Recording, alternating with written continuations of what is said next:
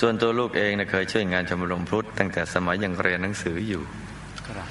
จัดนิทรรศการทางก้าวหน้าจัดงานบวชธรรมทายาทที่วัดเบนช่วยงานรักษาระเบียบที่วัดในวันอาทิตย์ช่วยงานลงครัวได้ร่วมบุญทุกอย่างไม่เคยที่งานบุญที่วัดเลย แม้จะจบออกมาทำงานแล้วตั้งแต่กระถินยายเหล่ารูปหลวงปู่ด้วยทองค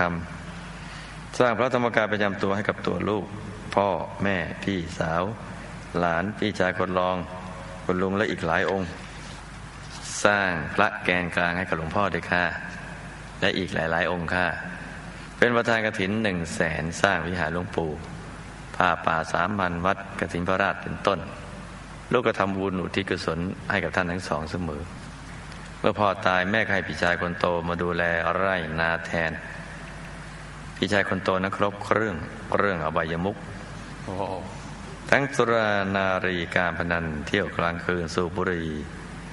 พี่สะพายก็เป็นคนที่ไม่ค่อยสนใจเรื่องการทำบุญไม่ชอบให้ลูกมาวัดพระธรรมกาย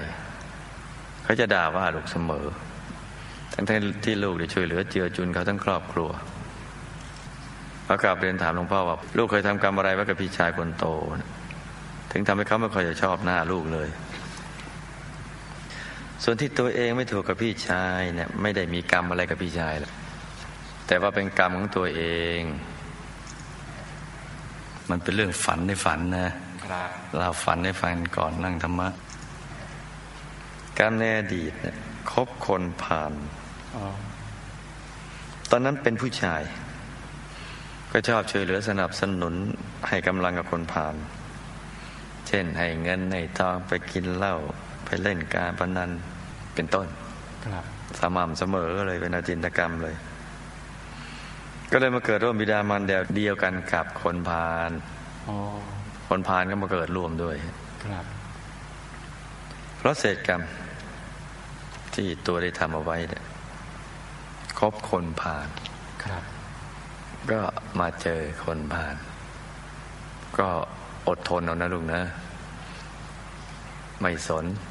ทนอย่างเดียว แล้วก็ทำความดีเรื่อยไปครับอธิษฐานจิตให้เจอแต่บัณฑิต อย่าไปเจอคนพาลเลย นี่เป็นเรื่องราวของเคสตัดดี้สั้นสิ่งที่ต้องรู้ ไม่รู้ไม่ได้ ชีวิตเวียนว่าย อยู่ในวังวนหลีกเลี่ยงไม่ได้